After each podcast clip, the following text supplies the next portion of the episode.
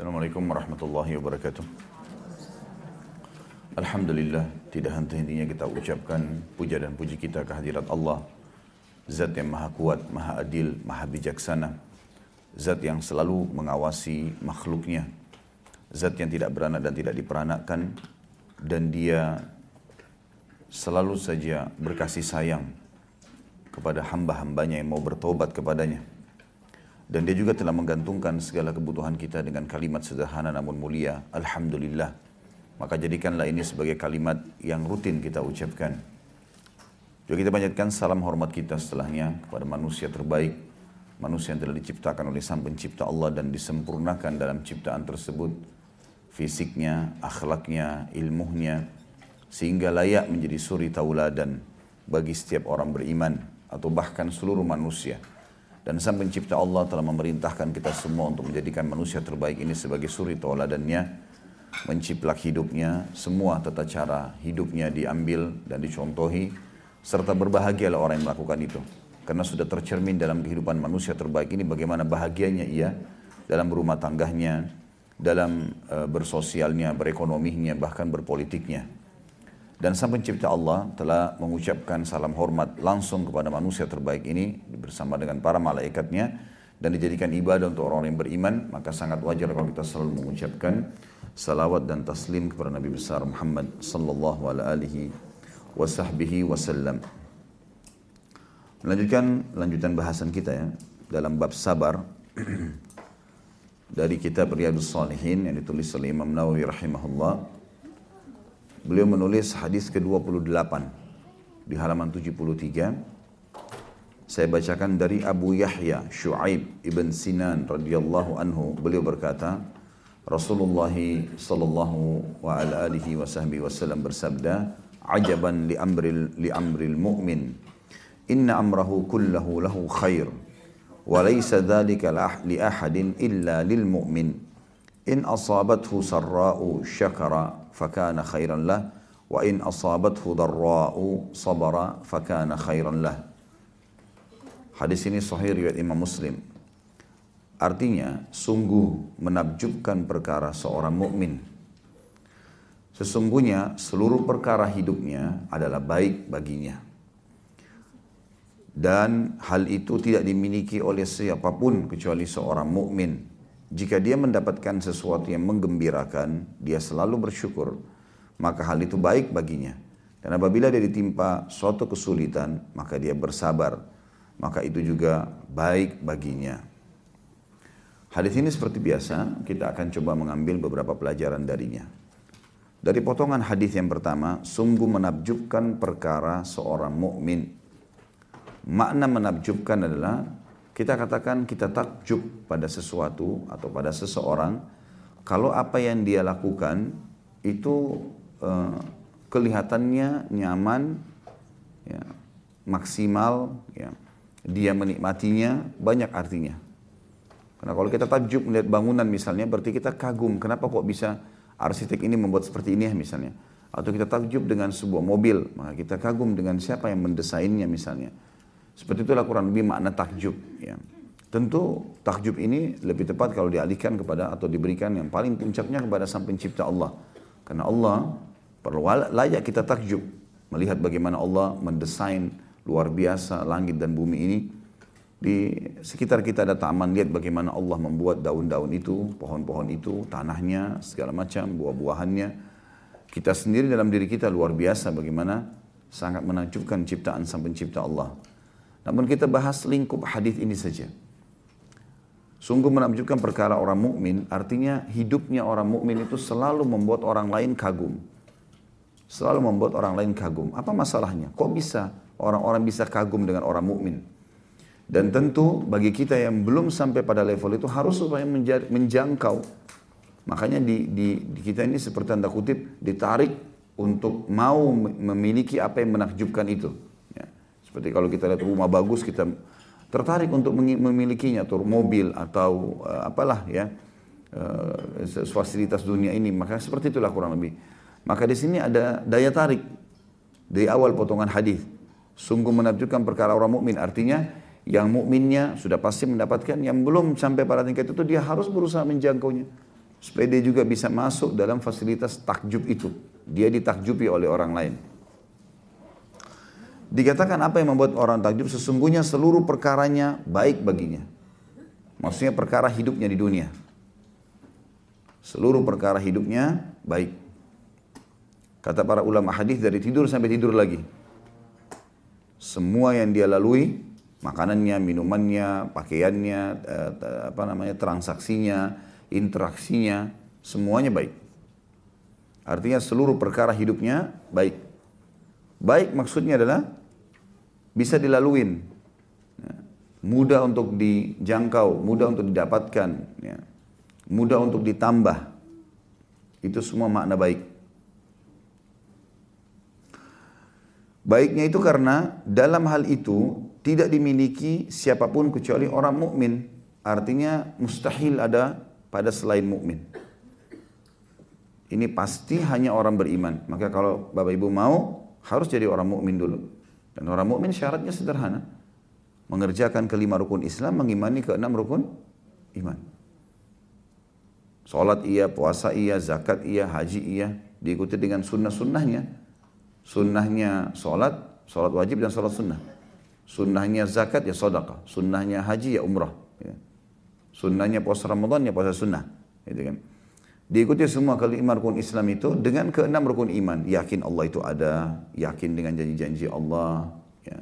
yakin dengan ancamannya, yakin dengan malaikat-malaikat yang ditugaskan oleh Allah untuk mengawasi manusia, untuk mengurus alam semesta ini, yakin kitab-kitab pernah Allah turunkan dari langit untuk menjadi panduan bagi manusia, dan setiap rasul memiliki kitab masing-masing.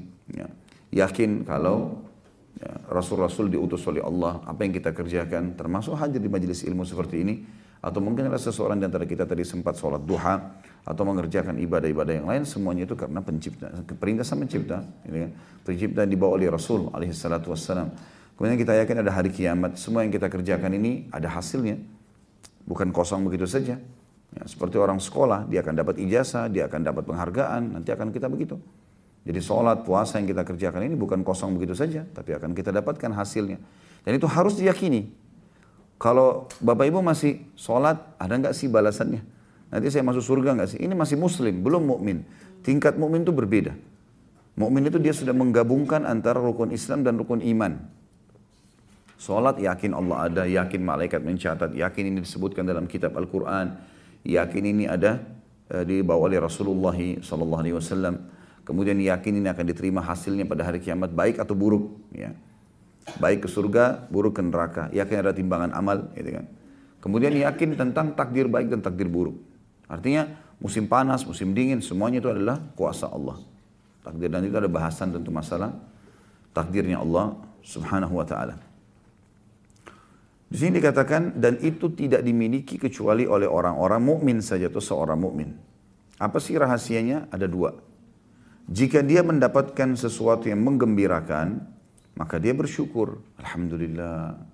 Alhamdulillah. Ya, ya seperti kita kalau bangun tidur, ya, badan kita semua Alhamdulillah masih sehat, ya, masih segar. Sampai kata Nabi SAW, siapa yang bangun di pagi hari, dia masih punya rumah yang dia bisa bernaung padanya. Dia badannya sehat. Dia masih punya makanan hari itu. Maka dia orang yang paling kaya di dunia. Makna orang paling kaya maksudnya adalah orang yang paling bahagia karena walaupun harta melimpah tapi kalau harus pagi-pagi sudah ke rumah sakit ya. atau mungkin ada anggota tubuhnya yang tidak sempurna ya. atau mungkin rumahnya besar tapi disita ya. banyak hal yang tapi kalau kita punya tempat, walaupun kecil tempat dia bernaung, badannya sehat, dia punya makanan hari itu dia orang yang paling kaya. Jadi orang mukmin selalu bersyukur dan ini password rahasia yang luar biasa nih. Cuma alhamdulillah ditambah, alhamdulillah ditambah. Sayangnya kita tidak mau pakai ini. Terbukti selepas sholat lima waktu saja 33 kali, ini masih sulit dikerjain. Banyak orang habis sholat buru-buru berdiri. Hanya karena mau minum, hanya karena mau makan, hanya karena mau angkat telepon temannya. Padahal sabda Nabi SAW jelas. Siapa pun habis sholat tidak berbicara dengan orang di sebelahnya. Tidak berdiri dari musollahnya. Tidak membatalkan wudhunya. Mengeluarkan angin. Dia selesaikan dulu zikirnya, maka malaikat di, atas kepalanya mengatakan, Allah makfirhu, Allah marhamhu. Ya Allah ampuni dia, ya Allah rahmati dia. Terus sampai dia melanggar tiga tadi. Ngobrol sama orang di sebelah, berdiri dari musola, atau batalin wudhu. Berapa banyak orang yang sibuk dengan itu. Padahal doa malaikat selalu, Ya Allah maafi, Ya Allah maafkan, Ya Allah rahmati. Ya Allah maafkan, Ya Allah rahmati. Rahmatnya kasih karunia. Kasih dia sesuatu yang melampaui kebutuhannya. Banyak orang begitu. Selesai salam, udah ngobrol sama temannya, udah berdiri ke meja makan, udah segala macam. Kenapa nggak selesaikan zikir dulu? Zikir lima menit saja. Kata Nabi SAW, siapa yang habis sholat, membaca ayat kursi. Tidak ada yang menghalangi antara dia dan surga, kecuali kematian. Dijamin masuk surga. Asal sholat lima waktu, baca ayat kursi setelahnya. Sederhana sekali. Ya. Gampang itu untuk mendapatkan, asal mau saja. Lalu kata Nabi SAW juga, habis sholat boleh dalam riwayat para sahabat mengatakan Nabi SAW selalu membaca Al-Ikhlas, Al-Falak, An-Nas. Kalau sholat subuh dan sholat maghrib tiga-tiga kali. Kalau sholat rubaiyah, sholat empat rakaat, duhur, asar, dan isya, bacanya sekali-sekali.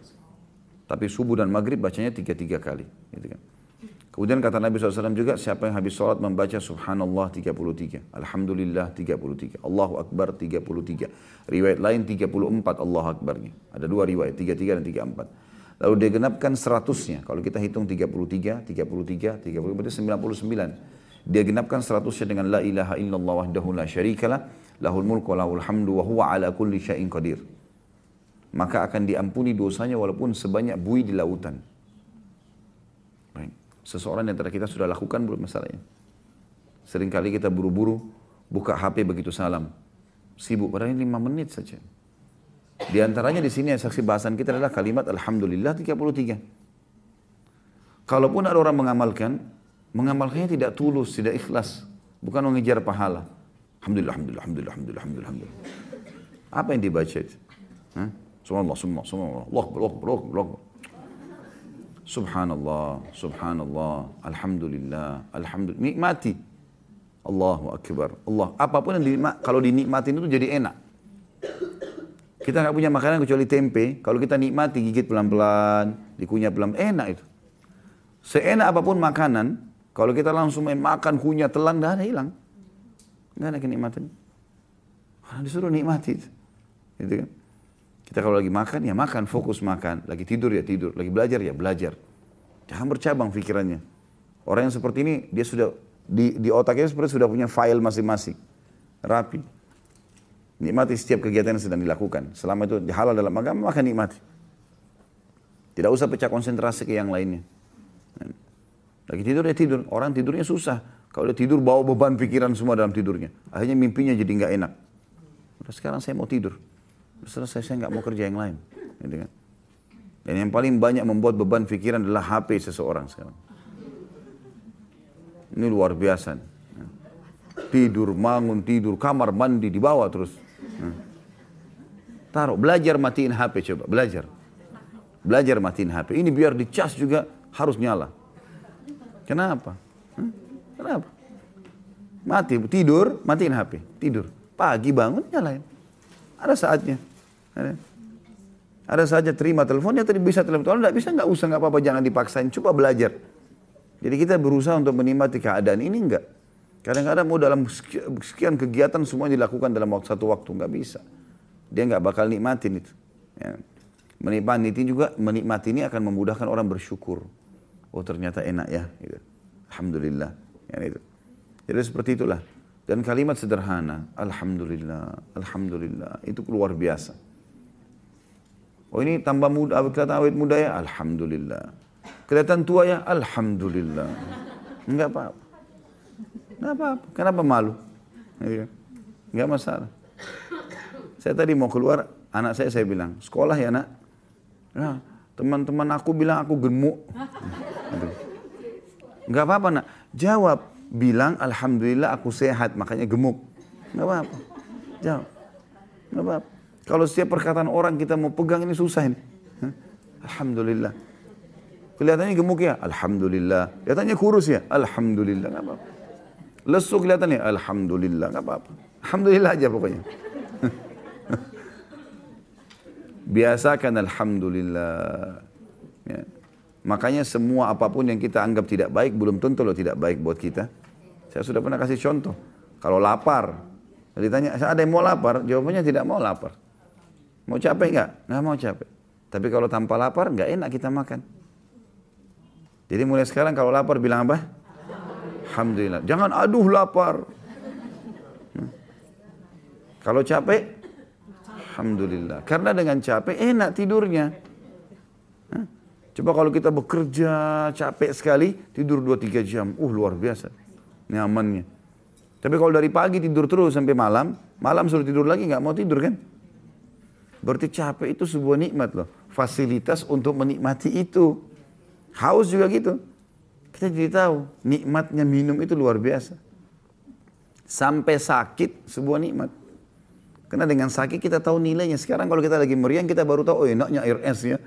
Orang itu minum enak sekali teguh air es. Kita sekarang sentuh aja nggak enak itu. Berarti semua ini nikmatnya Allah yang luar biasa. Password sederhana. Alhamdulillah. Harus selalu diucapkan itu. Alhamdulillah, Alhamdulillah, Alhamdulillah. Selalu. Syukuri. Ya. Kalau lihat kendaraannya orang lebih tua dari kita di depan, Alhamdulillah. Mobil kita lebih tua, Alhamdulillah. Balik harus adil. Jangan kalau kita lebih enak saja Alhamdulillah. Kita juga begitu, Alhamdulillah nggak apa-apa. Syukuri semua. Ini hanya dimiliki oleh orang beriman. Gitu kan. Dan untuk bersyukur kepada Allah, ada juga satu hal, tanggahnya, fasilitasnya adalah sangka baik dengan Allah. Selalu sangka baik. Sedangkan kita berbuat kesalahan saja, kita berbuat kesalahan saja, itu masih dimaafkan oleh Allah. Walaupun kita buat salah sebesar apa pun Allah bisa maafkan. Sangka baik selalu sama Allah. Kita keluar kayaknya nggak bisa nih, kayaknya nggak nggak bisa. Saya sudah pernah bilang dan saya sudah ajarin dari benak kita Bapak Ibu sekalian harus terhapus kalimat negatif. Nggak ada kalimat negatif. Saya nggak bisa, saya nggak mungkin, saya tidak ada teman, saya nggak bisa ini, saya nggak bisa. Jadi doa semua ini.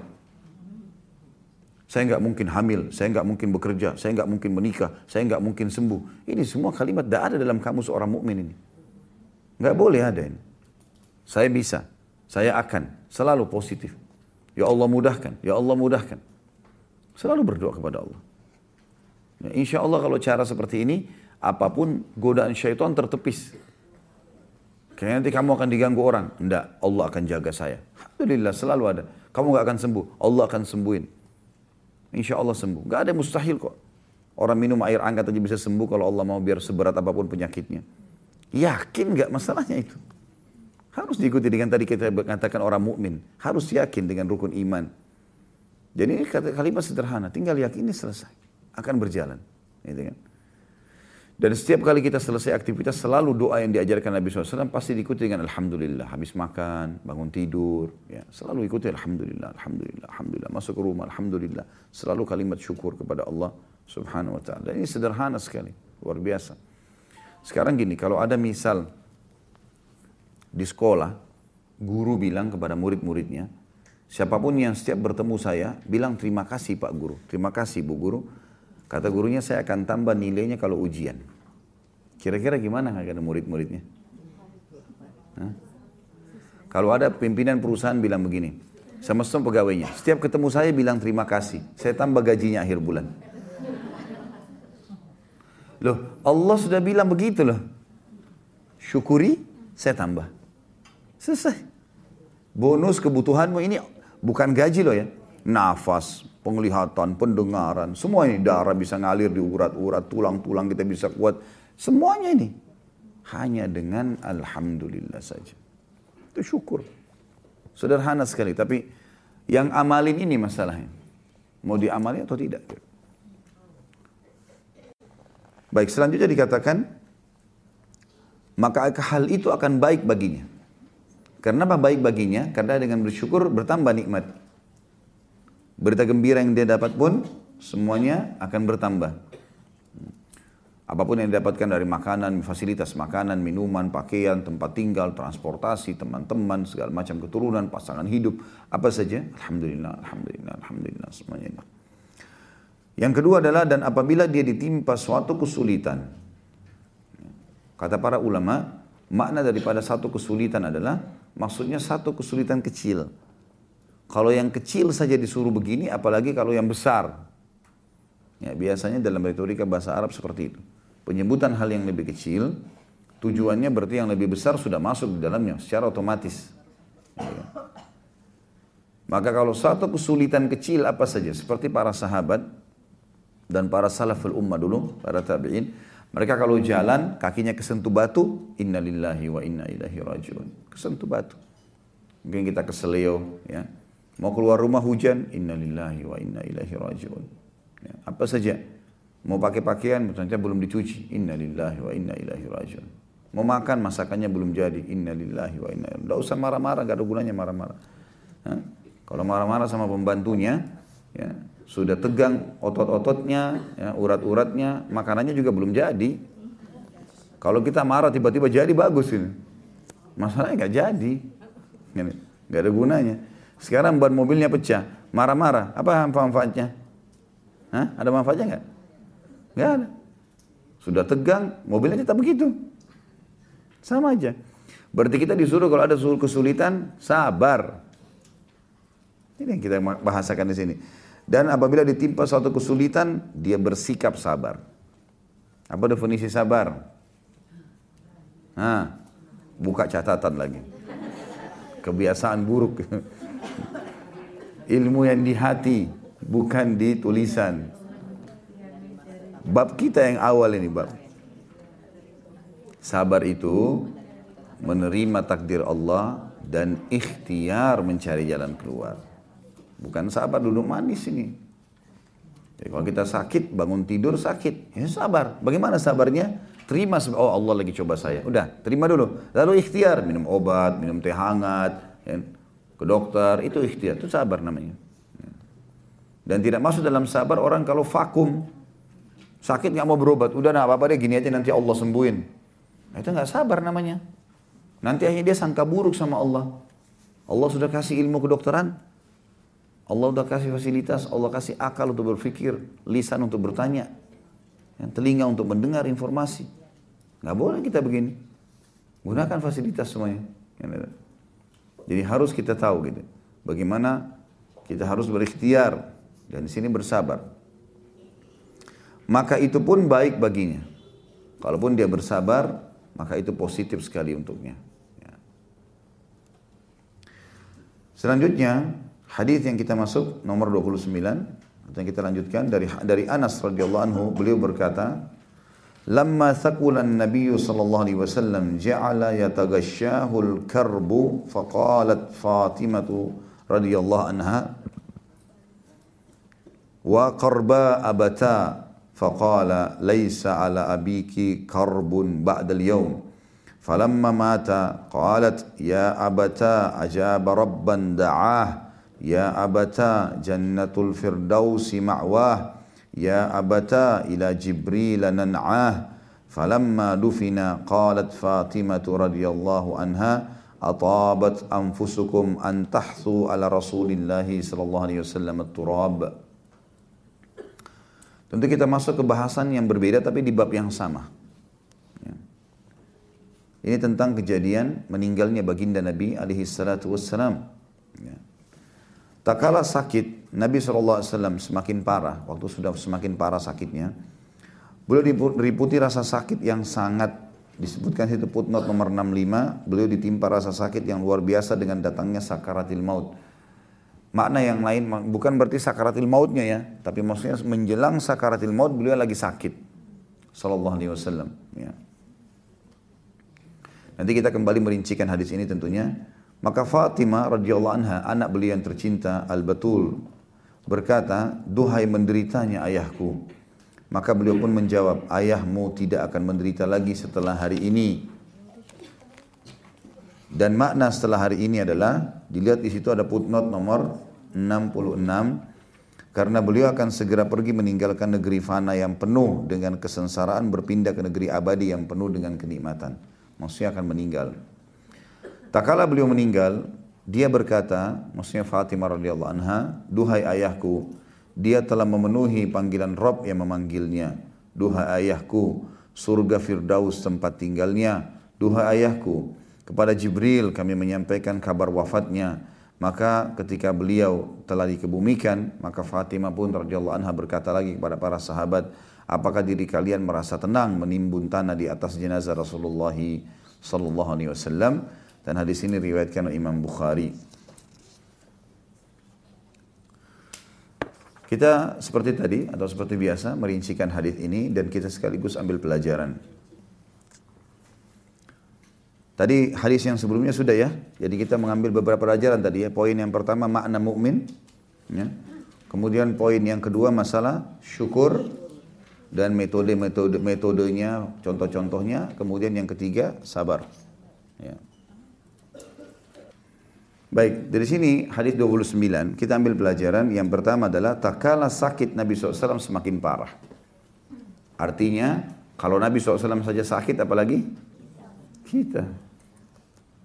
Kita juga pasti sakit. Tidak ada orang seumur hidup sampai mati nggak pernah sakit itu nggak mungkin. Cuma tinggal berat atau ringannya saja. Ada sakit-sakit kata para ulama yang sifatnya memang umum. Allah subhanahu wa ta'ala datangkan untuk umumnya orang. Seperti flu, demam, ya, sakit kepala, sakit gigi. Ini semua orang kena. Ini sudah standar Allah subhanahu wa ta'ala datangkan perbuatan hamba itu. Dan ini kita bagi dua. Ada yang dia sebabkan dari diri dia sendiri. Ada yang disebabkan dari pendapatan dia. Misal diri sendiri begini. Ada orang sengaja ugal-ugalan, balap-balap, Akhirnya tabrakan. Patah kakinya. Hei, perbuatan dia sendiri. Orang narkotika sengaja suntik-suntik badannya. Dia sendiri yang buat masalah. Pergaulan bebas hamil di luar nikah. Dia sendiri bikin malu, rusakin namanya. Ya. Ini nggak perlu terjadi, nggak boleh ini. Allah SWT larang ini. Dalam Al-Quran Allah berfirman, A'udzubillahi minasyaitonirrajim, wa la tuhliku anfusakum. Jangan binasakan diri kalian. Tapi maaf saya nggak ingat di ayat dan surah apa ini. Tapi jelas ada firman Allah yang berbunyi wala tuhliku anfusakum. Jangan binasakan diri kalian. Makna ini kata ulama tafsir jangan pernah jerumuskan diri kalian pada hal yang merusak nama kalian, merusak fisik kalian, merusak harta kalian atau merusak martabat kalian. Nggak boleh ini. Nggak boleh orang sengaja mempertaruhkan hartanya, nama baiknya, nggak boleh. Kita tahu ini bahaya jangan. Nggak usah. Gitu kan? Jangan sama sekali ngerusak itu karena itu Akibatnya ada. Kita buat sesuatu, akibatnya ada. Maka cerdaslah. Jangan masuk ke zona yang berbahaya buat kita, enggak. Enggak boleh sama sekali. Jangan binasakan diri, maksudnya jangan binasakan diri, jangan jerumuskan diri pada yang bahaya. Tubuh kita, harta kita, keluarga kita, martabat kita, semua enggak boleh. Haram dalam Islam. Jadi ini harus difahami dosa ya. Enggak boleh. Kalau Bapak Ibu sengaja ngerusak nama baiknya, mempertaruhkan hanya karena pergaulan bebas misalnya. Itu haram loh pergaulan zinanya haram, jedah masuk ke sana merusak nama dosa. Enggak boleh kita rusak nama baik kita. Allah kasih kita baik-baik kok, terhormat. Ngapain kita rusak? Hartanya sengaja dimasukkan pada hal-hal yang haram seperti orang main judi, nggak jelas. Dia taruh hilang sekian juta, sekian ratus juta, sekian miliar. Bertaruh-taruh. Untuk apa bertaruh ini? Untuk apa kita bertaruh harta kita lebih baik kita simpan, pakai pada saat perlu. Kan gitu. Untuk apa kita jurumuskan hal yang tidak perlu? Ini semua masuk. Mempertaruhkan rumah tangga, mempertaruhkan fisik kita, ini semua tidak boleh. Ini yang pertama. Yang kedua adalah disebabkan karena pendapatan dia, income. Ya. Nah ini biasanya uh, income ini dia sengaja memasukkan harta haram atau syubhat kepada dia, ini jadi penyakit ini. Ini jadi penyakit. Nah biasanya ini penyakit-penyakit kronis ini. Penyakit kronis, bahaya sekali. Apa saja, stroke misalnya, atau apalah, penyakit-penyakit berat. Ini umumnya kalau di muhasabah dari income. Dan kalau resep dari kami, kalau dari para da'i-da'i, resepnya untuk sembuh dari penyakit kronis bukan medis. Ya, coba sedekah. Jadi muhasabah, kira-kira kita minta sama Allah petunjuk sholat, sujud sama Allah minta di sholat tahajud ya Allah berikan petunjuk penyebab penyakit hamba ini apa kalau kita merasa ada cenderung mengingat pernah kita punya income yang salah pernah nipu orang masalah riba sodokain nilai niat membersihkan diri dengan itu itu luar biasa cepat sekali Karena ternyata ini datang karena itu perlakuan itu. Perlakuan ini kita tebus, ini selesai. Seperti itulah. Berapa banyak teman-teman medis yang kaget dengan sembuhnya penyakit kronis. Banyak sekali. Dan berapa banyak penyakit kronis, penyakit kronis yang tidak bisa ditangani oleh medis. Seperti memang. Ya. Jadi harus difahami nih. Makanya dalam hadis Nabi SAW yang lain tidak akan beranjak kaki seorang hamba hari kiamat sebelum kecuali ditanya empat hal. Masa mudanya, di mana dia habiskan, ya. hartanya, dari mana dia dapat, ke mana dia keluarkan. Khusus harta ditanya dua. Dari mana dia dapat, sumbernya halal atau enggak, ke mana dia keluarkan. Jadi mengeluarkan juga ini harus ada tujuan. Nggak boleh kosong begitu saja. Apa ini? Foya-foya kan? habis itu atau mendukung maksiat. Ya, nggak boleh. Diajak temannya, dibiayai temannya untuk nginep di hotel berzina. Saya traktir teman saya. Sodaka, sodakanya salah. Salah alamat. Ya, nggak boleh. Jadi harus diketahui. Masuk juga di dalamnya ada tiga, ada yang ketiga saya tadi lupa sampaikan, tapi ada yang ketiga di sini. Penyebab penyakit juga adalah perilaku yang kita lakukan pada orang lain. Tapi syaratnya menyakiti. Kayak misal kita mukul orang, kita juga nanti dipukul. Ya. Ada orang menampar, dia juga ditampar. Ada orang menendang, dia akan ditendang. Namanya kisos dalam agama. Dalam hukum syariat Allah pun dibalas yang sama. Ada orang tonjok, giginya orang jatuh, dia juga harus ditonjok. Resikonya begitu. Jadi jangan heran nanti dia tabrakan giginya hancur. Naudzubillah. Eh, dia pernah tonjok orang, jatuhin giginya orang. Hmm, gimana? Balasan datang. Ada hadis yang mulia kata Nabi SAW dihasankan oleh para ulama, tidak ada seseorang yang menghinakan atau menjurumuskan seseorang pada sesuatu keburukan kecuali dia akan ditimpa hal yang sama sebelum dia mati. Misal gini, jangan sampai ini ya. Kalau ada orang, Bapak Ibu bilang begini, kamu pencuri ya? Padahal sebenarnya dia bukan pencuri. Tuduhan ini kalau kita nggak segera bersihkan, minta maaf sama dia segala macam, pasti sebelum kita meninggal kita akan mencuri. Itu sunnatullah, nggak bisa dibantah itu. Jangan tuduhkan sembarangan kepada orang. Dia. Kecuali pasti jelas depan mata ada saksi segala macam. Kalau enggak, enggak usah. Dan tidak usah terlalu berlebihan seakan-akan kita tidak punya Tuhan. Allah ini mengawasi semua. Ubun-ubun kita ini Allah yang ngawasin. Dalam salah satu doa dikatakan Nabi SAW, Nasiyati biyadik, ubun-ubunku ada di genggamanmu. Allah setiap saat bisa cabut roh seseorang, bisa pincangkan kakinya, bisa tabrakan, bisa mati. Gak usah terlalu berlebihan. Ada orang ini zalimi saya Ustaz. Ya biarin aja. Kita ikhtiar. Ada ada sesuatu yang kita bisa lakukan, kita buktikan, buktikan ini. Tetap berlaku fitnah biarin. Makin berat dia melakukan fitnah, maka makin berat hukuman buat dia. Kebodohan orang yang menganggap, isi fulan bisa ditipu, di satu pengajian bisa ditipu semua. Nah, makin banyak musuhnya, makin berat hukumannya. Zina sekali beda hukumannya dengan 10 kali zina. Makin berlarut seseorang pada dosa, makin berat hukumannya. Makin berat. Ya. Jadi harus digarisbawahi poin ini. Jangan pernah sakiti fisiknya orang lain. Saya sudah bilang kalau ibu dan bapak sekalian diajak bertengkar, tinggalkan. Kamu begini, kamu udah aja bertengkar. Sudahlah, terserah kamu. Saya benar, ya sudah kamu benar. Tidak bapak, tinggalin aja. Gak usah bertengkar. Gak perlu, gak ada gunanya bertengkar itu. Akhirnya kita emosi juga, akhirnya kita kata-katanya juga kasar, dia kasar, kita kasar, dia dosa, kita dosa. Ya, kan rugi. Untuk apa bersih tegang? Enggak usah. Kalau kita lewatin saja mungkin ada sedikit sakit hati sudah enggak apa-apa. Tahan, sudah pergi aja. Sabar. Kita sudah belajar tadi. Sabar termasuk kalau dia bertengkar adalah terima oh ini cobaan dari Allah sudahlah. Lalu tinggalkan. Ikhtiar kita itu. Gak usah ribut, gak usah bertengkar, gak usah. Ada hak kita diambil baik. Hak kita kita bisa tuntut. Dengan cara apa yang bisa kita tuntut. Ya. Jadi tidak usah habisin umur situ, tidak ada gunanya sama sekali. Kalau sampai seseorang pun membahayakan maka bisa saja. Ada orang dia mau membahayakan orang lain Allah langsung hukum. Banyak. Banyak kasus terjadi begitu. Ya. Luar biasa gitu. Salah satu kemarin kita sempat ada acara pengajian tablik akbar di Makassar. Waktu sudah lagi sementara berjalan eh, tablik akbar, rupanya ada satu orang datang entah benar atau enggak, tapi mengaku seperti aparat keamanan.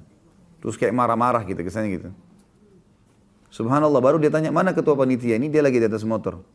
Entah kenapa, dia sendiri menggas motornya jatuh, giginya jatuh, berdarah, segala macam.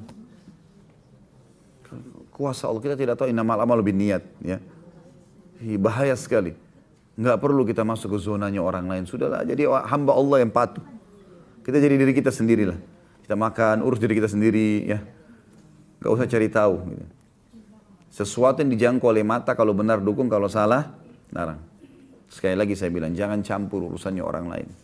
Nggak perlu tahu tetangga ganti AC baru atau enggak. Beli mobil baru atau enggak, nggak usah. Jangan tetangga beli AC, kita yang kedinginan.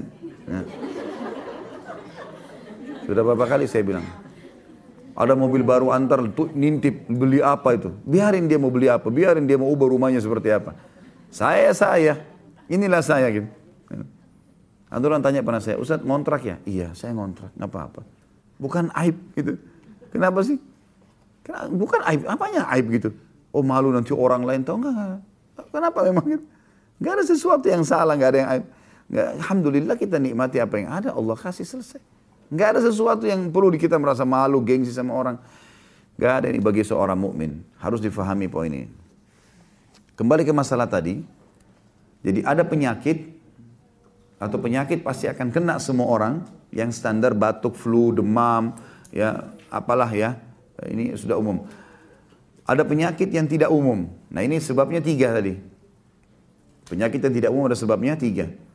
Bisa karena apa tadi?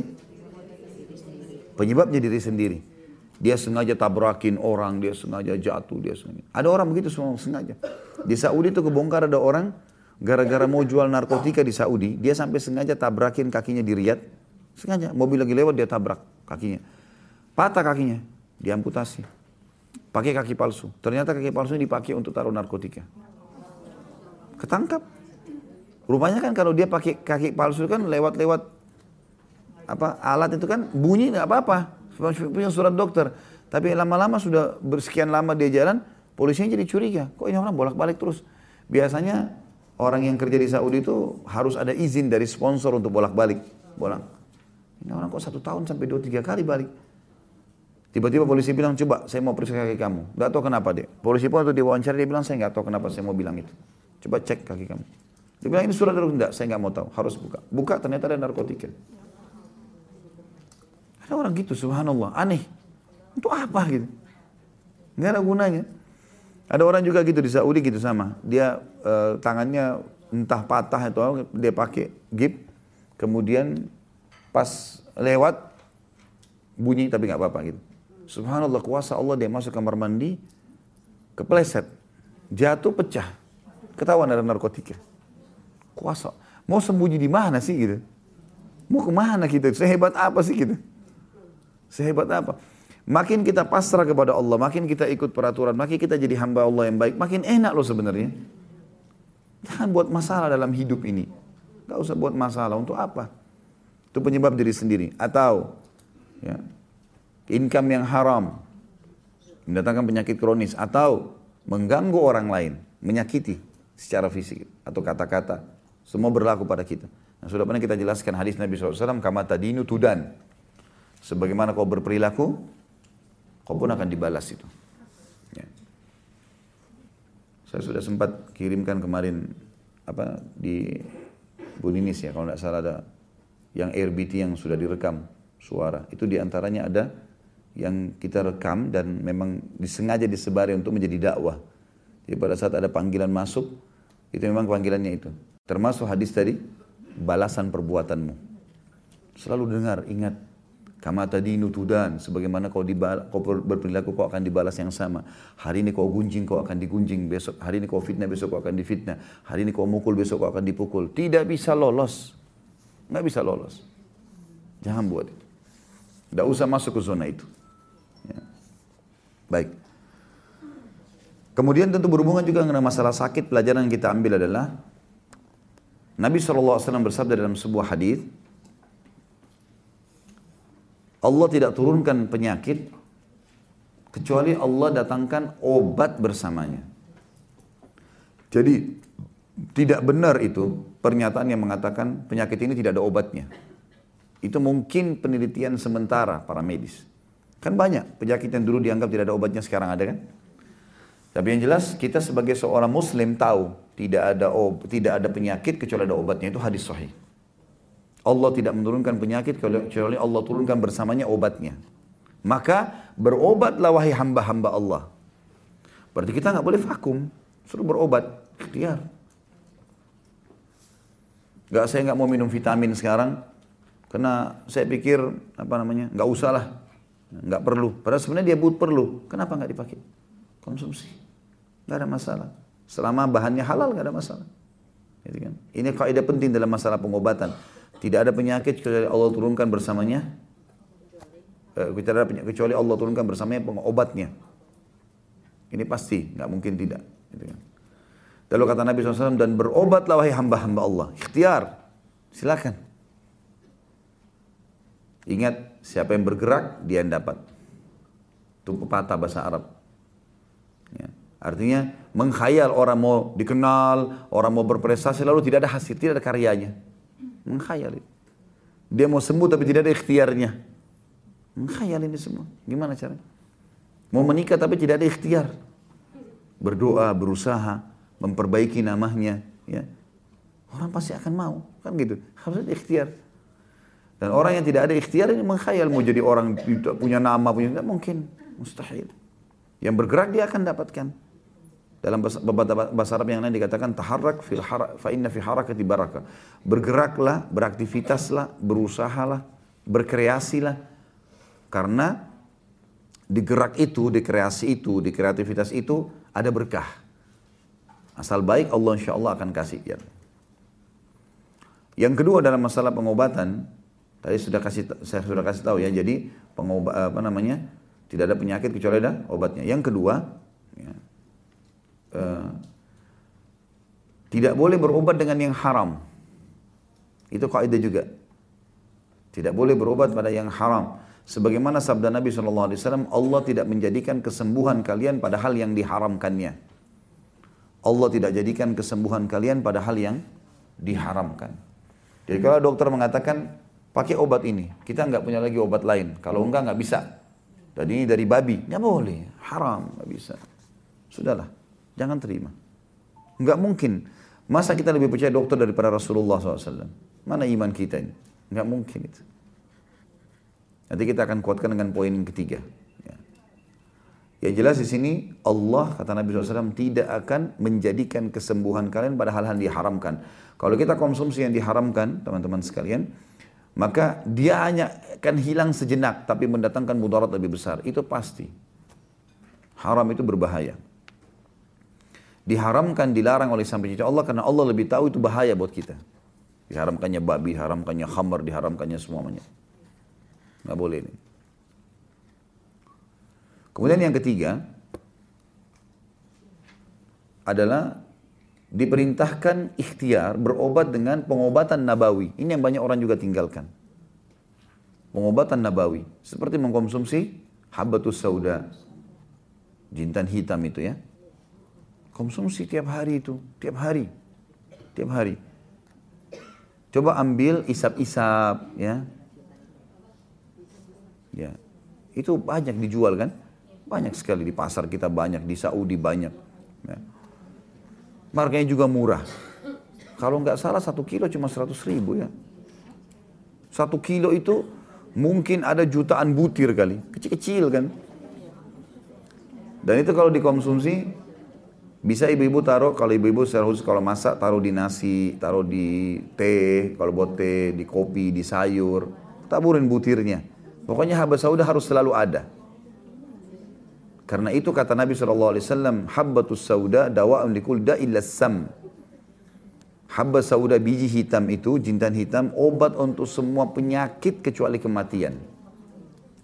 Mati nggak mungkin diobatin. Berarti semua penyakit bisa sembuh. Ya, internal tubuh kita atau eksternal. Luka pun itu sebagian orang-orang Arab yang menggunakan maka hancurin lalu ditaburin di lukanya. Itu luar biasa. Nabi bilang dijamin loh. Jintan hitam obat untuk semua penyakit tidak terkecuali kecuali kematian. Konsumsi. Cuman memang yang perlu digarisbawahi dosisnya. Jangan berlebihan. Ya. Apalagi kalau teman-teman yang tidak biasa dengan jamu-jamuan. Kalau sudah biasa dengan jamu mungkin masih lebih ringan lah. Kalau yang tidak biasa jangan. Saya pernah di toko yang saya buka, kita jual biji habatus sauda. Kalau saya pribadi, saya pribadi, saya tidak pernah konsumsi yang kapsul. Karena saya khawatir kualitasnya bagus atau tidak. Jadi saya beli yang, kalau saya pribadi tentu saya tidak, kalau teman-teman konsumsi tidak ada masalah. Tapi saya pribadi saya selalu beli bijinya langsung asli. Sehingga bijinya banyak di mana-mana, di pasar ada. Bisa. Uh, jadi biji habatus sauda kalau yang saya tahu yang paling bagus dari Habasya, dari Ethiopia.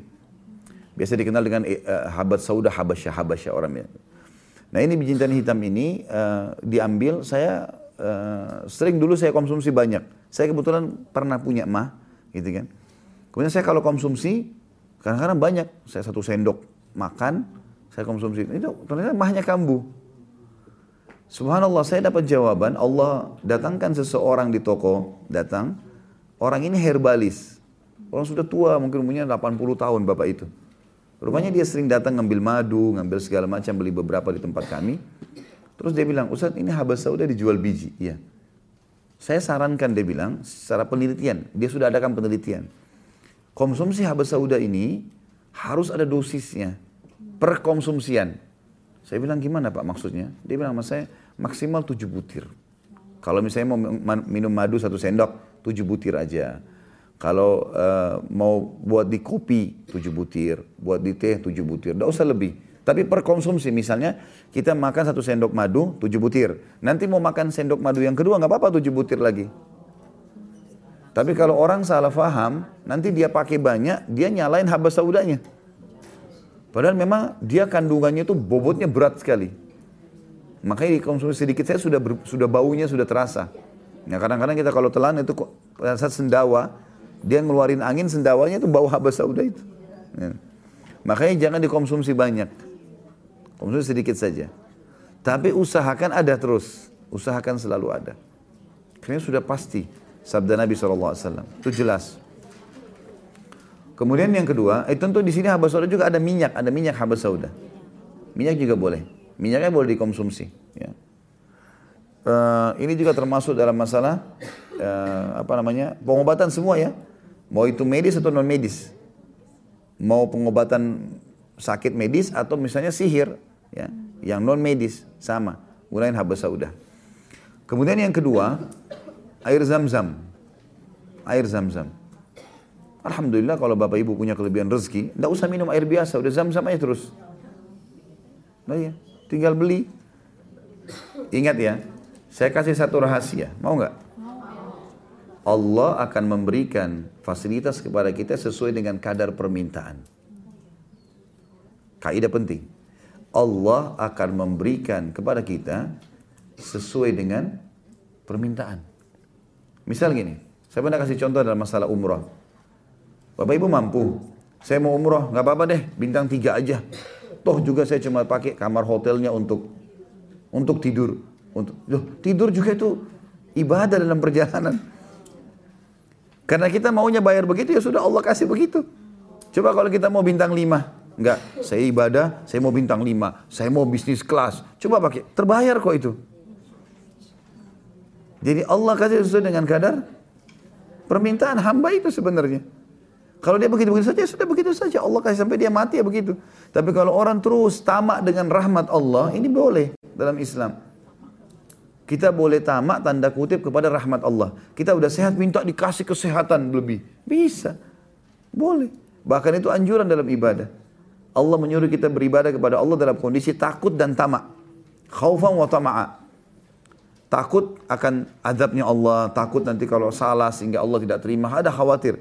Dan tamak, tamak dan rahmat Allah.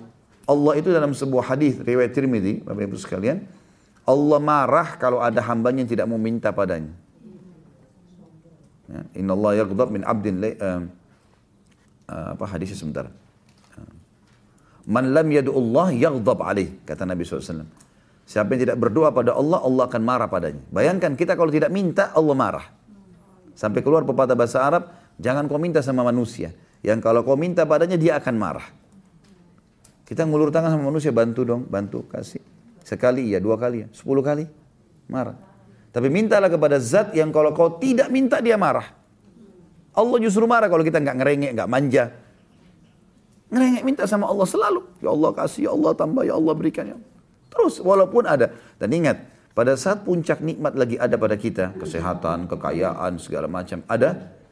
Kalau kita berdoa pada saat itu, justru itu akan menjadi penolong pada saat kita susah. Kata Nabi SAW, kenalilah Tuhanmu pada saat kau lagi senggang, maka dia akan mengenalmu pada saat kau lagi susah. Kalau mau lagi sakit parah, kalau lagi ada masalah, kita jalan keluar, pada saat lagi sehat tuh banyak sodaka, banyak syukur, ibadah kepada Allah justru di situ. Jangan kita lagi sehat, sholat malamnya terbengkalai. Sholat lima waktunya asal jadi. Enggak, salah ini. Nanti kalau ada masalah baru mau rajin sama Allah. Enggak, enggak bisa. Kita balik kasusnya. Dalam agama begitu. Kalau dalam senggang kita bisa lakukan, maka dalam sedih kita akan sulit, lebih mudah melakukannya. Makanya harus digaris bawah ini. Ya. Ini yang keberapa tadi? Yang ketiga. Yang pertama tadi apa? Apa?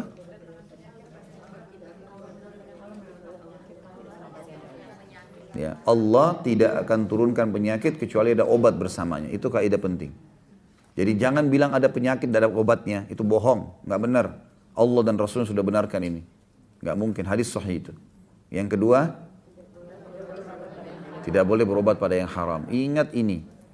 Kita selalu di Indonesia kadang-kadang dikurung dengan konsep, oh nggak ada lagi obat kecuali ini. Dan ini dari lemak babi. Gimana caranya?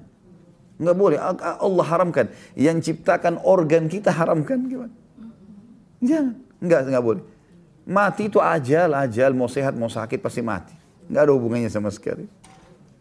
Yang ketiga, disuruh ikhtiar berobat ya. secara nabawi. Kita sudah tadi sebutkan, yang pertama Abu Sauda, yang kedua air zam-zam.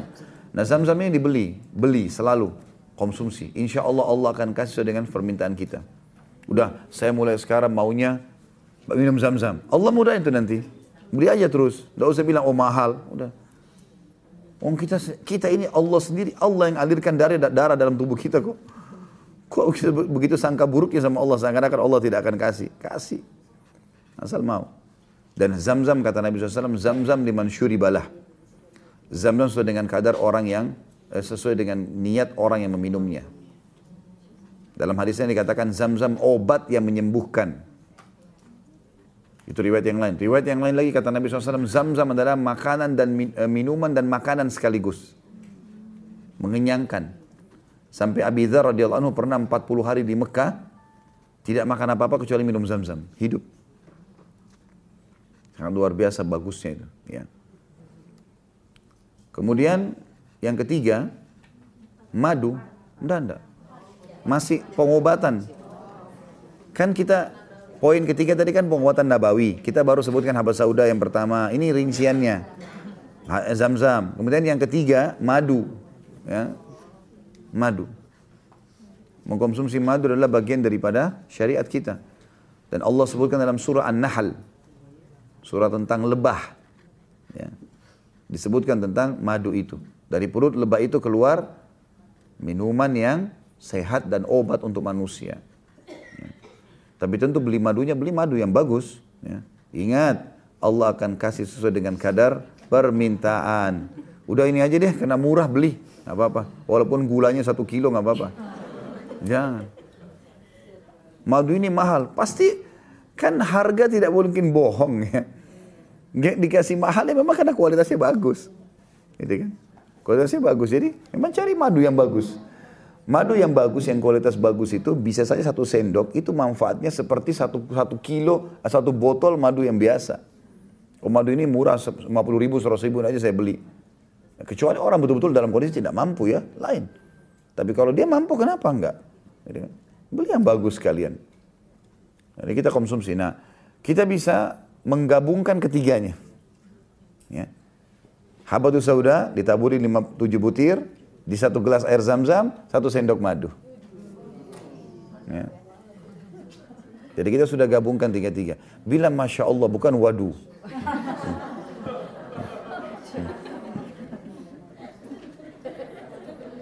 Masya Allah dapat pahala, waduh gak dapat pahala.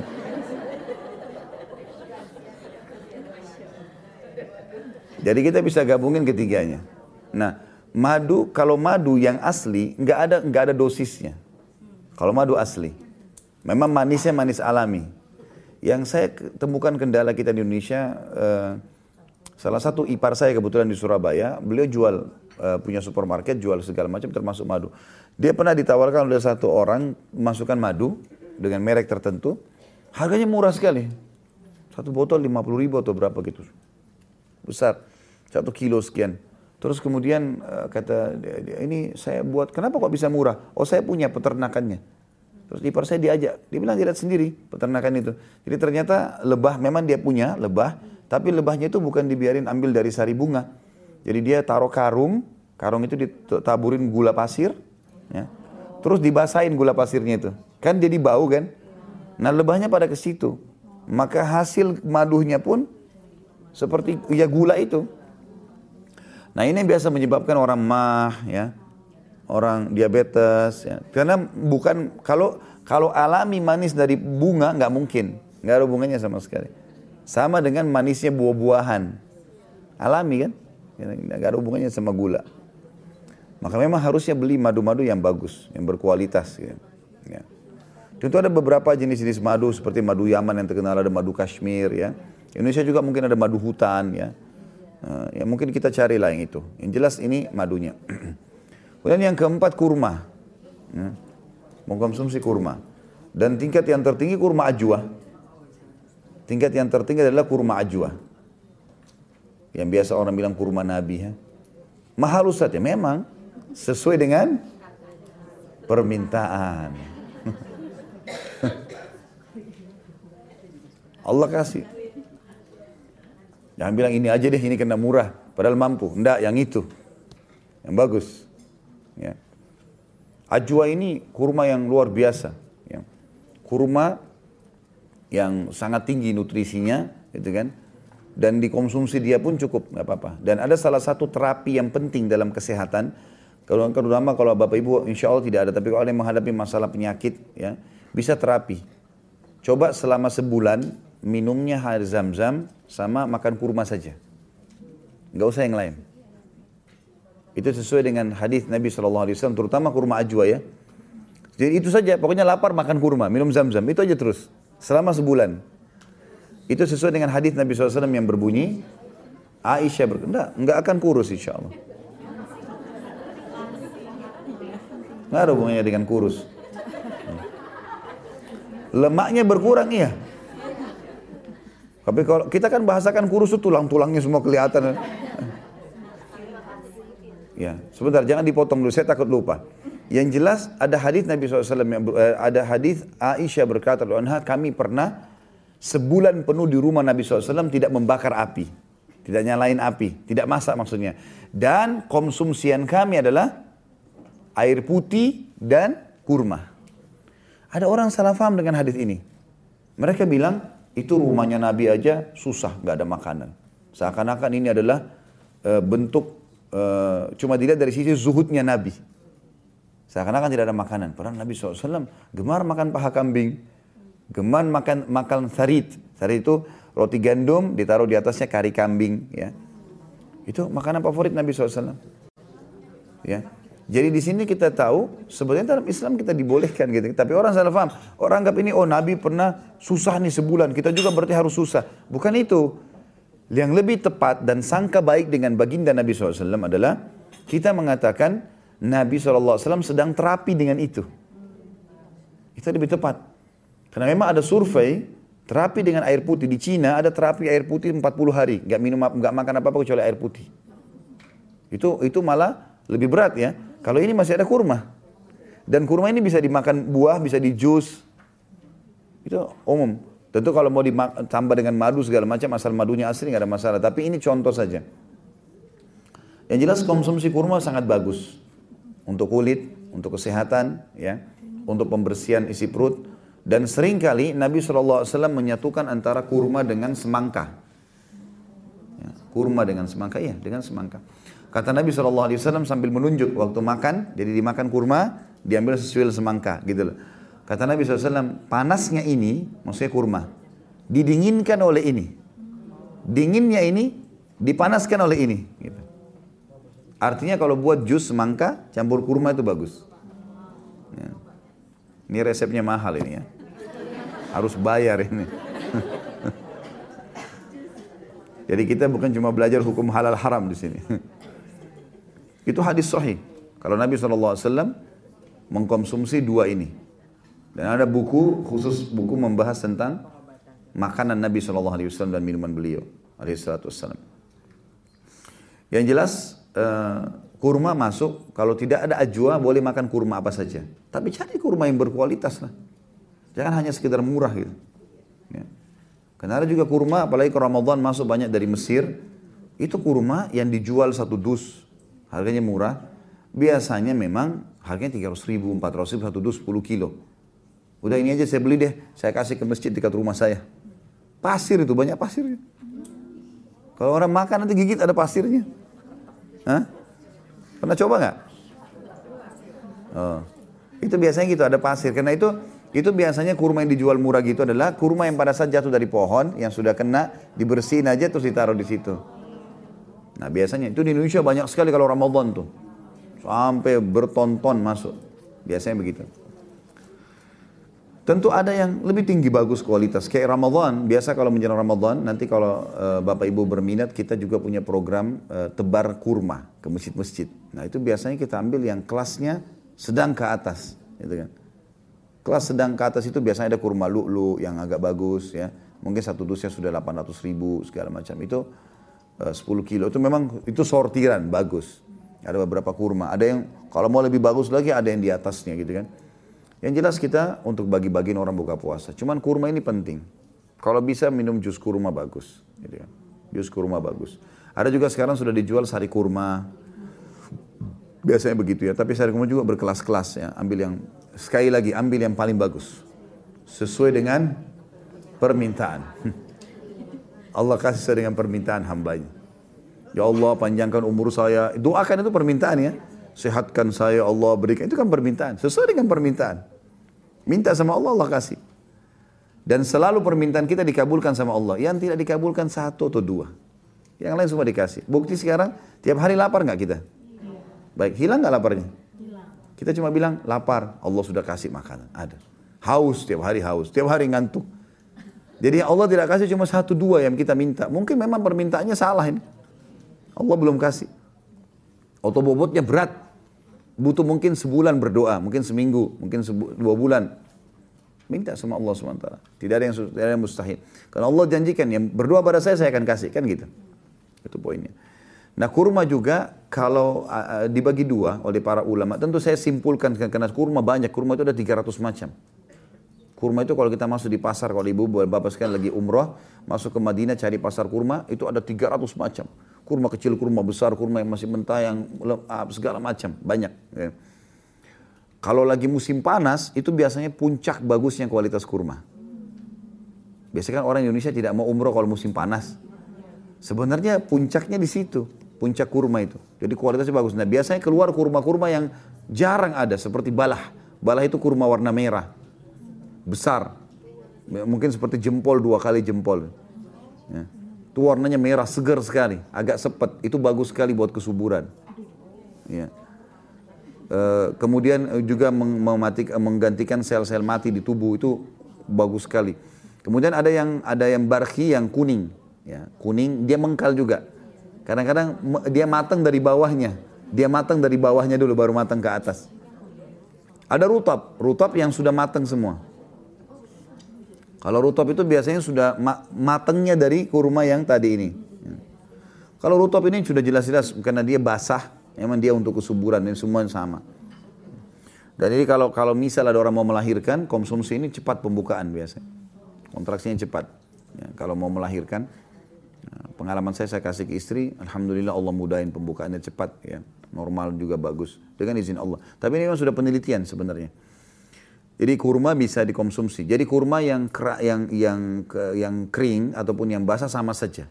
Cuman yang uh, kering biasanya lebih kepada stamina, yang basah lebih kepada nutrisi. Ya, seperti itulah ya. Jadi anak kecil pun kalau mau ditahnik baru lahir mau ditempelin di langit-langitnya kurma yang dikunyah itu harusnya yang rutop, yang lembut. Ya. Jangan yang kering. Karena dia lebih butuh nutrisi, dia bukan butuh untuk stamina.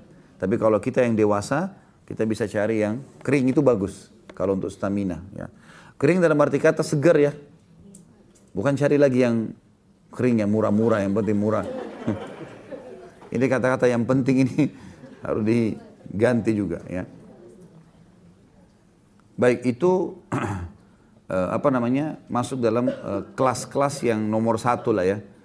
Kemudian tentu ada eh, pengobatan nabawi. Tentu yang lain selama itu halal boleh ya semua jenis buah-buahan, sayur-sayuran ya. Itu bagus-bagus saja. Apalagi kalau buah-buahan yang dasarnya disebutkan dalam Al-Quran. Seperti buah-buahan yang disebut di surga. Ya, kayak ada uh, zaitun, ada kurma, ada delima, ya, ada anggur, ada pisang. Jadi kan disebut semua buah-buah surga ya.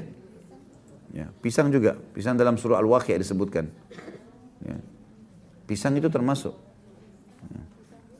Sampai kata para ulama, e, e, buah yang tidak pernah habis panjang tahun itu dengan hikmah Allah memang untuk pengobatan manusia. Nah, memang begitu, sayur-sayuran yang sudah kuasa Allah lah. Pokoknya semua itu bagus lah, sangat bagus. Semua memang mengkonsumsi buah yang kita kadang-kadang keliru. Semestinya kita konsumsi sebelum makan. Itu jauh lebih baik untuk membersihkan tubuh perut kita baru kemudian masuk makanan yang beragam macam warna ini. Gitu. Jadi kalau sudah ada penelitian kalau kita makan malah perut kita kenyang, itu biasanya dia tidak maksimal. Dia hanya sekedar pemanis lidah. Tapi sebenarnya fungsi lebih rapi buah itu untuk membersihkan perut sebelum masuk makanan. Sehingga tidak terkontaminasi antara bakteri lama sama bakteri baru. Gitu kan. Ini seperti kuliah medis juga kita.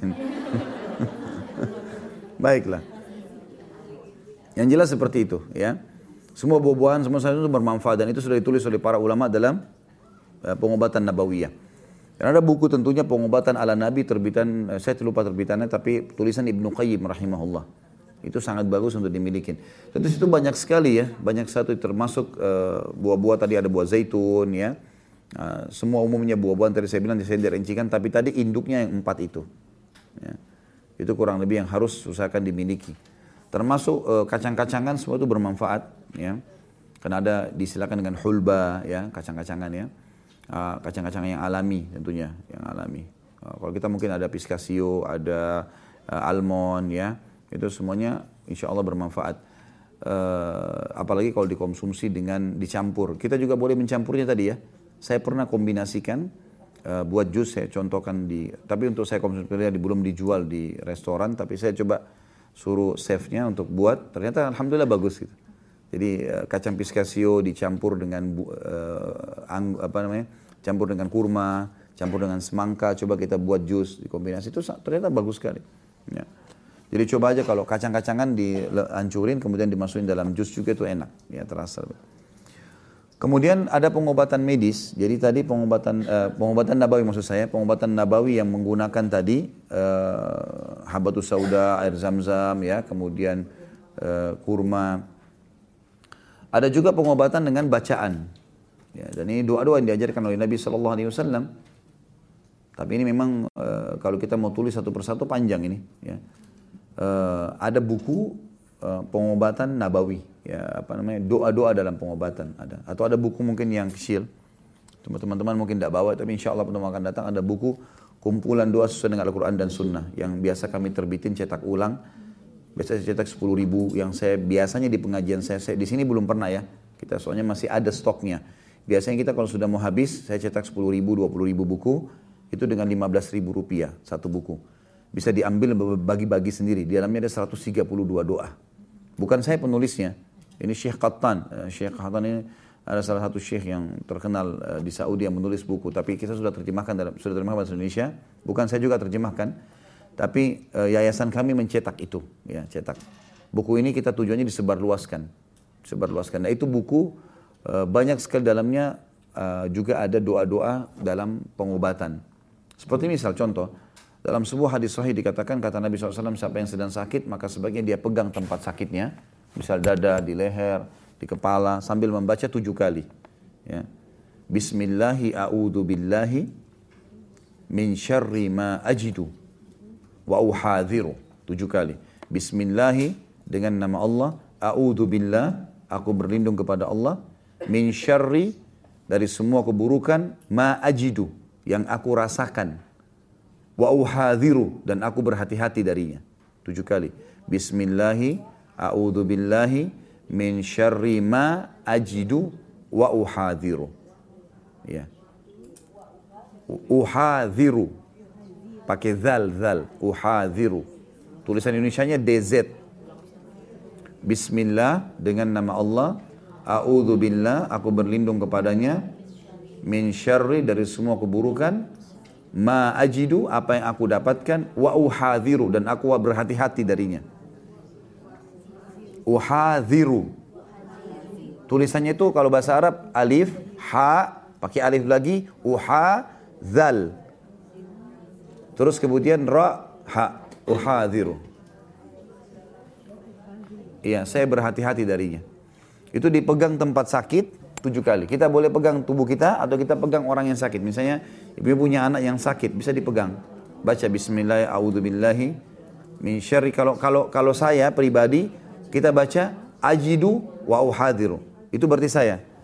Tapi kalau misalnya anak laki-laki kita bilang Bismillahi a'udhu billahi min syarri ma wajadah. Diganti waw alifnya. Wajadah wa hadarah. Kan tadi wa uhadiru ya. Tapi ini diganti kalau kalau anak laki-laki wajada wa hadarah.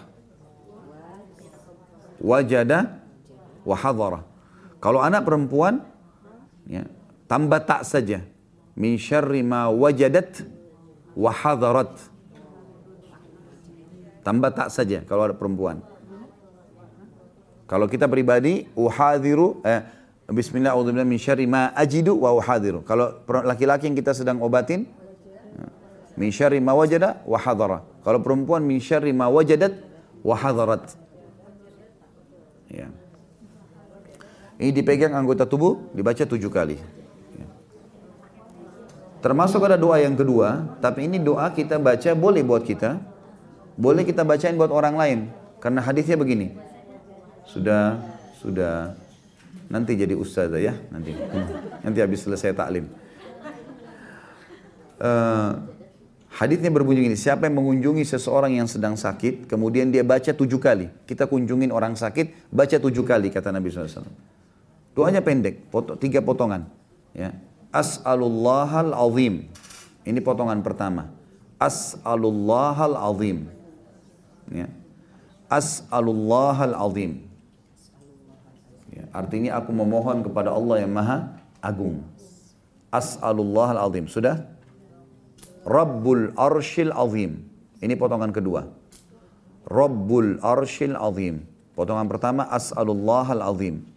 Yang kedua, Rabbul Arshil Azim. Artinya Rabbul Arsh, pemilik singgasana. Azim, yang maha agung. Sudah? As'alullah al-azim, Rabbul Arshil Azim. Potongan terakhirnya, Ayyashfiyaka.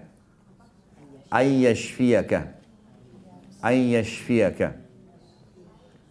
Itu kalau laki-laki ya. Kalau perempuan ayyashfiyaki. Ka sama ki bedanya. Kita baca tujuh kali. As'alullah al-azim, Rabbul arshil azim, ayyashfiyaka. Atau ayyashfiyaki. Terus begitu. Dibaca tujuh kali. Tentu masih ada yang lainnya ya. Kalau kita mau sebutkan sekarang ini waktunya nggak cukup. Jadi harus kembali ke buku memang. Harus kembali ke buku. Saya akan sebutkan paling tiga atau empat saja ya. Uh, yang ketiga, kita juga bisa baca Bismillahi turbati ardina. Bismillahi turbati ardina. Ya, turbati ardina. Ditulis saja dulu nanti terjemahkan. Bismillahi turbati ardina. Turbati ardina. Bismillah dengan nama Allah, turbati ardina dengan kesucian tanah kami. Bismillah turbati ardina, potongan keduanya biriqati ba'dina. Biriqati ba'dina. Biriqati ba'dina. Riqa itu air liur, air ludah. Jadi bismillah turbati ardina dengan nama Allah dan kesucian tanah kami. Ya, karena bumi ini semua disucikan oleh Allah. Biriqati ba'dina dengan ludah sebagian kami. Potongan ketiganya yushfa bihi saqimuna. Yushfa bihi saqimuna. Yushfa bihi saqimuna. Yushfa shin ya. SY tulisan Indonesia-nya. Yushfa bihi saqimuna.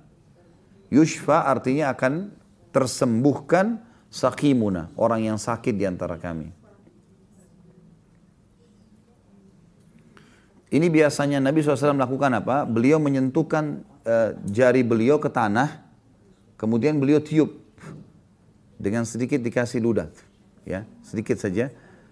Kemudian beliau tempelkan di tempat yang sakit. Jadi makanya bacanya Bismillahi turbati ardina dengan nama Allah kesuci dan kesucian tanah kami Biri qatiba ini tadi dengan sedikit ludah kami ya. Ya. Biri qatiba dina ya. Ba'dina. Ba'dina itu maksudnya sebagian kami. Riqa itu artinya ludah tadi ya. Yushfa bihi saqimuna, tersembuhkanlah orang yang sakit di antara kami. Yushfa bihi saqimuna, tersembuhkan orang yang sakit di antara kami. Yang terakhir yang keempat, agak cepat dikit ya, karena ini kalau dikte begini waktunya sayang. Hadisnya belum banyak, belum dibahas semua. Allahumma rabban nas. Allahumma rabbun nas. Allahumma rabbun nas. Allahumma artinya ya Allah. Rabbun nas Tuhannya manusia. Allahumma rabbun nas. Sudah? Adhibil ba's. Adhibil ba's. Adhibil ba's. Adhibil ba's.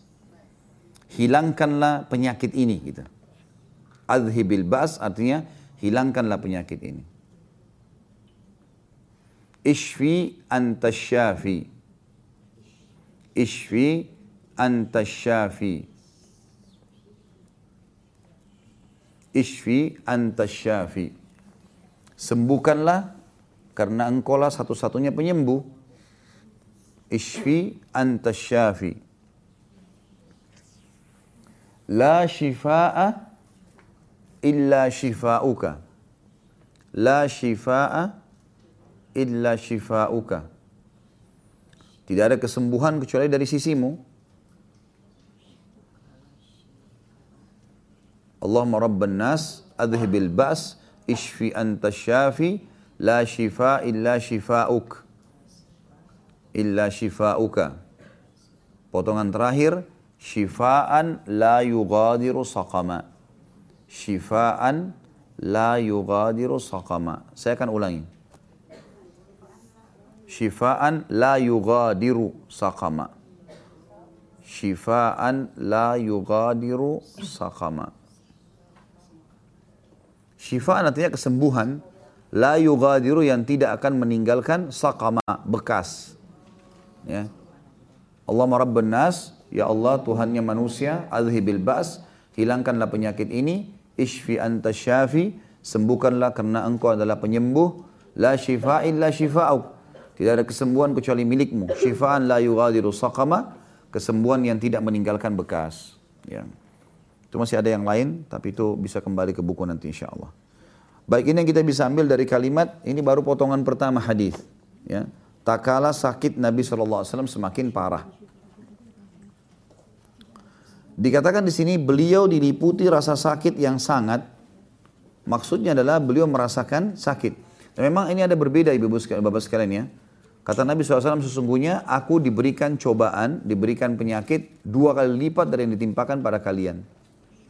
Memang semua nabi-nabi begitu, termasuk Nabi Muhammad SAW. Jadi kalau kita demam misalnya maksimal 40, maka Nabi bisa 80. Luar biasa memang cobaannya beliau. Jadi kata para ulama kalau siapa pun diberikan cobaan oleh Allah yakinlah Rasulullah SAW lebih berat dari itu.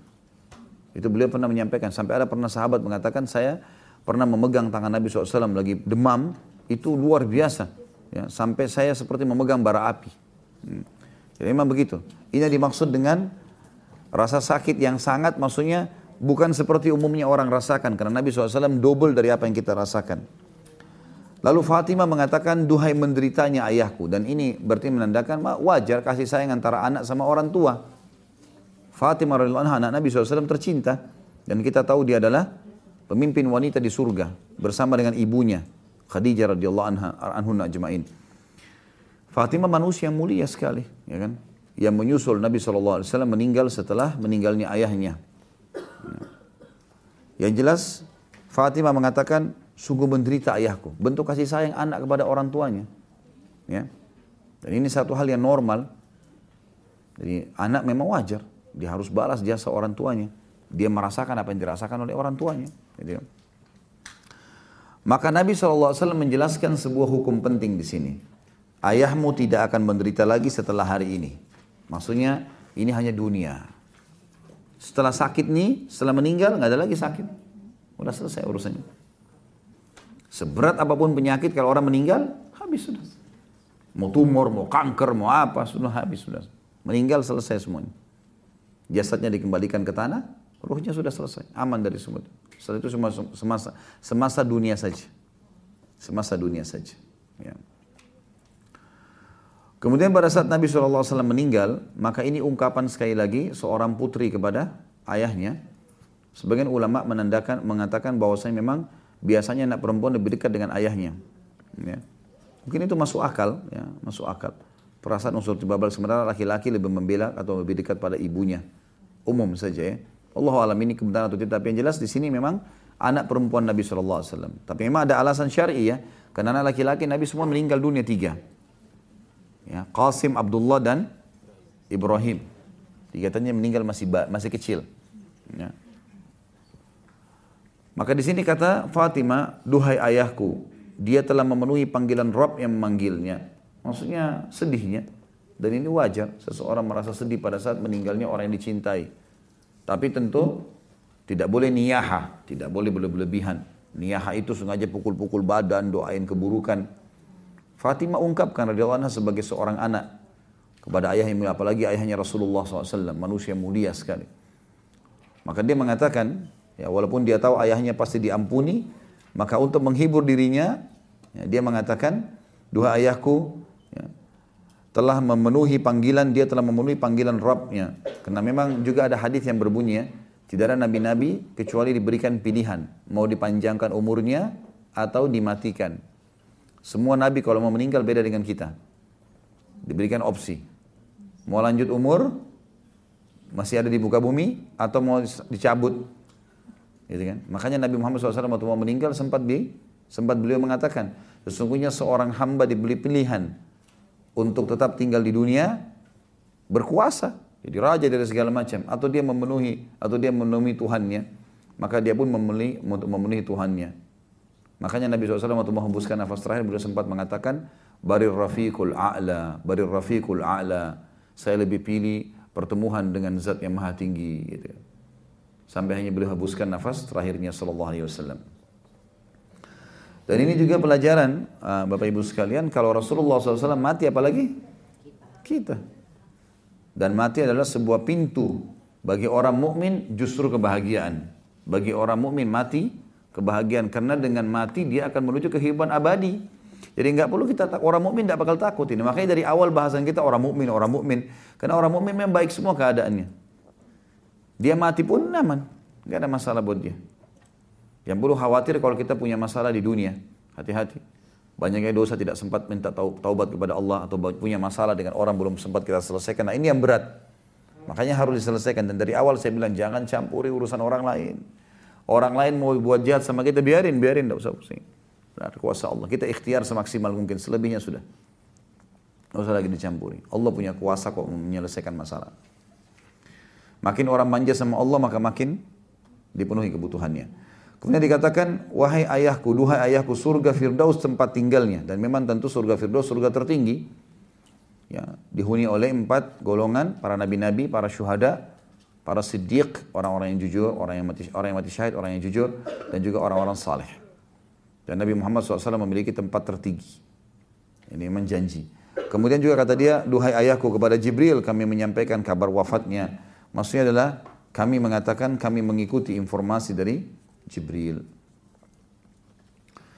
Maka ketika beliau telah dikebumikan, Fatimah masih tersentuh lagi sebagai seorang anak. Dia mengatakan, ya, apakah diri kalian merasa tenang menimbun tanah di atas jenazah Rasulullah SAW? Artinya, Bagaimana bisa ya gitu. Jasad Rasulullah ditaruh, karena kan harus ditaruh di tanah. Ditaruh lahat terus ditutup dengan tanah. Rasulullah juga ngalamin itu. Dan ini pelajaran besar. Kalau Rasulullah SAW saja begitu berarti orang tua kita, suami kita, istri kita, anak kita kalau meninggal ya sama. Tidak usah kita bilang, oh saya nggak tega lihat ini. Rasulullah aja dikubur. Seperti itu. Dan ini juga menandakan kalau kita semua akan melalui itu semua. Jadi tinggal tunggu waktu saja. Jangan berlalai-lalai, Bapak Ibu sekalian, hati-hati. Jangan berlalai-lalai. Peringatan sudah banyak yang datang. Sudah berapa lembar rambut putih kita Lihat perubahan dari kita masih remaja dulu, sekarang sudah umur berapa. Jangan terus lalai ini. Ya, ini bukan menakut-nakuti, tapi memang harus berakal kita, harus cerdas. Harus hati-hati, tidak boleh sembarangan. Ya. Allah alam. Jadi itu insya Allah uh, bahasan kita pada hari ini.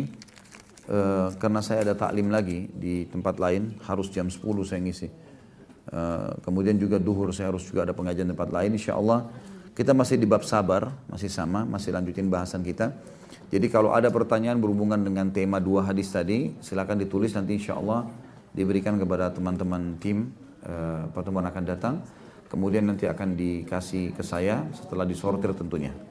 Mungkin begitu saja kita berdoa kepada Allah Subhanahu wa taala semoga majelis kita diberkahi olehnya dan dijadikan sebagai tambahan amal kita pada hari kiamat. Semoga saja seluruh amal yang pernah kita kerjakan sekecil sampai sebesar apa pun diterima dengan kemahamurahannya sampai menjelang ajal datang nanti. Dan semoga semua dosa yang pernah kita kerjakan dengan kemahamurahan Sang Pencipta diganti menjadi pahala. Dan kita selalu mendoakan Indonesia agar menjadi negara yang aman, damai, makmur, tentram. Seluruh muslimin berada di bawah bendera ukhuwah Islamiyah, diangkat perselisihan di antara mereka dan dalam ibadah mereka kembali kepada Al-Quran dan Sunnah sehingga diterima oleh Sang Pencipta Allah. Dan semoga kita dikaruniai semuanya pemimpin kita di seluruh Indonesia tidak terkecuali. Semuanya muslim, adil, kembali kepada Al-Quran dan Sunnah. Dan semoga Indonesia menjadi contoh bagi negara yang lain dan juga kita mendoakan saudara kita di Palestina, di Syria, di Yaman, di Irak, di Myanmar, di Ahsa, di mana pun berada sedang tertindas. Semoga Allah ikhlaskan niat mereka, terima para syuhada mereka, mulakan Islam di tangan mereka dan tangan kita semua dan semoga Allah partisipasikan kita bersama mereka di pahala, baik dengan doa, dengan harta juga dengan jiwa kita. Dan semoga Allah dengan kemahamurahannya menyatukan kita semua di surga firdausnya tanpa hisab. Sebagaimana satu kita di majelis ilmu yang mulia ini. Kalau ada benar dari Allah, kalau salah dari saya mohon dimaafkan. Subhanakallahumma bihamdika asyhadu an la ilaha illa anta astaghfiruka wa atubu ilaik. Wassalamualaikum warahmatullahi wabarakatuh.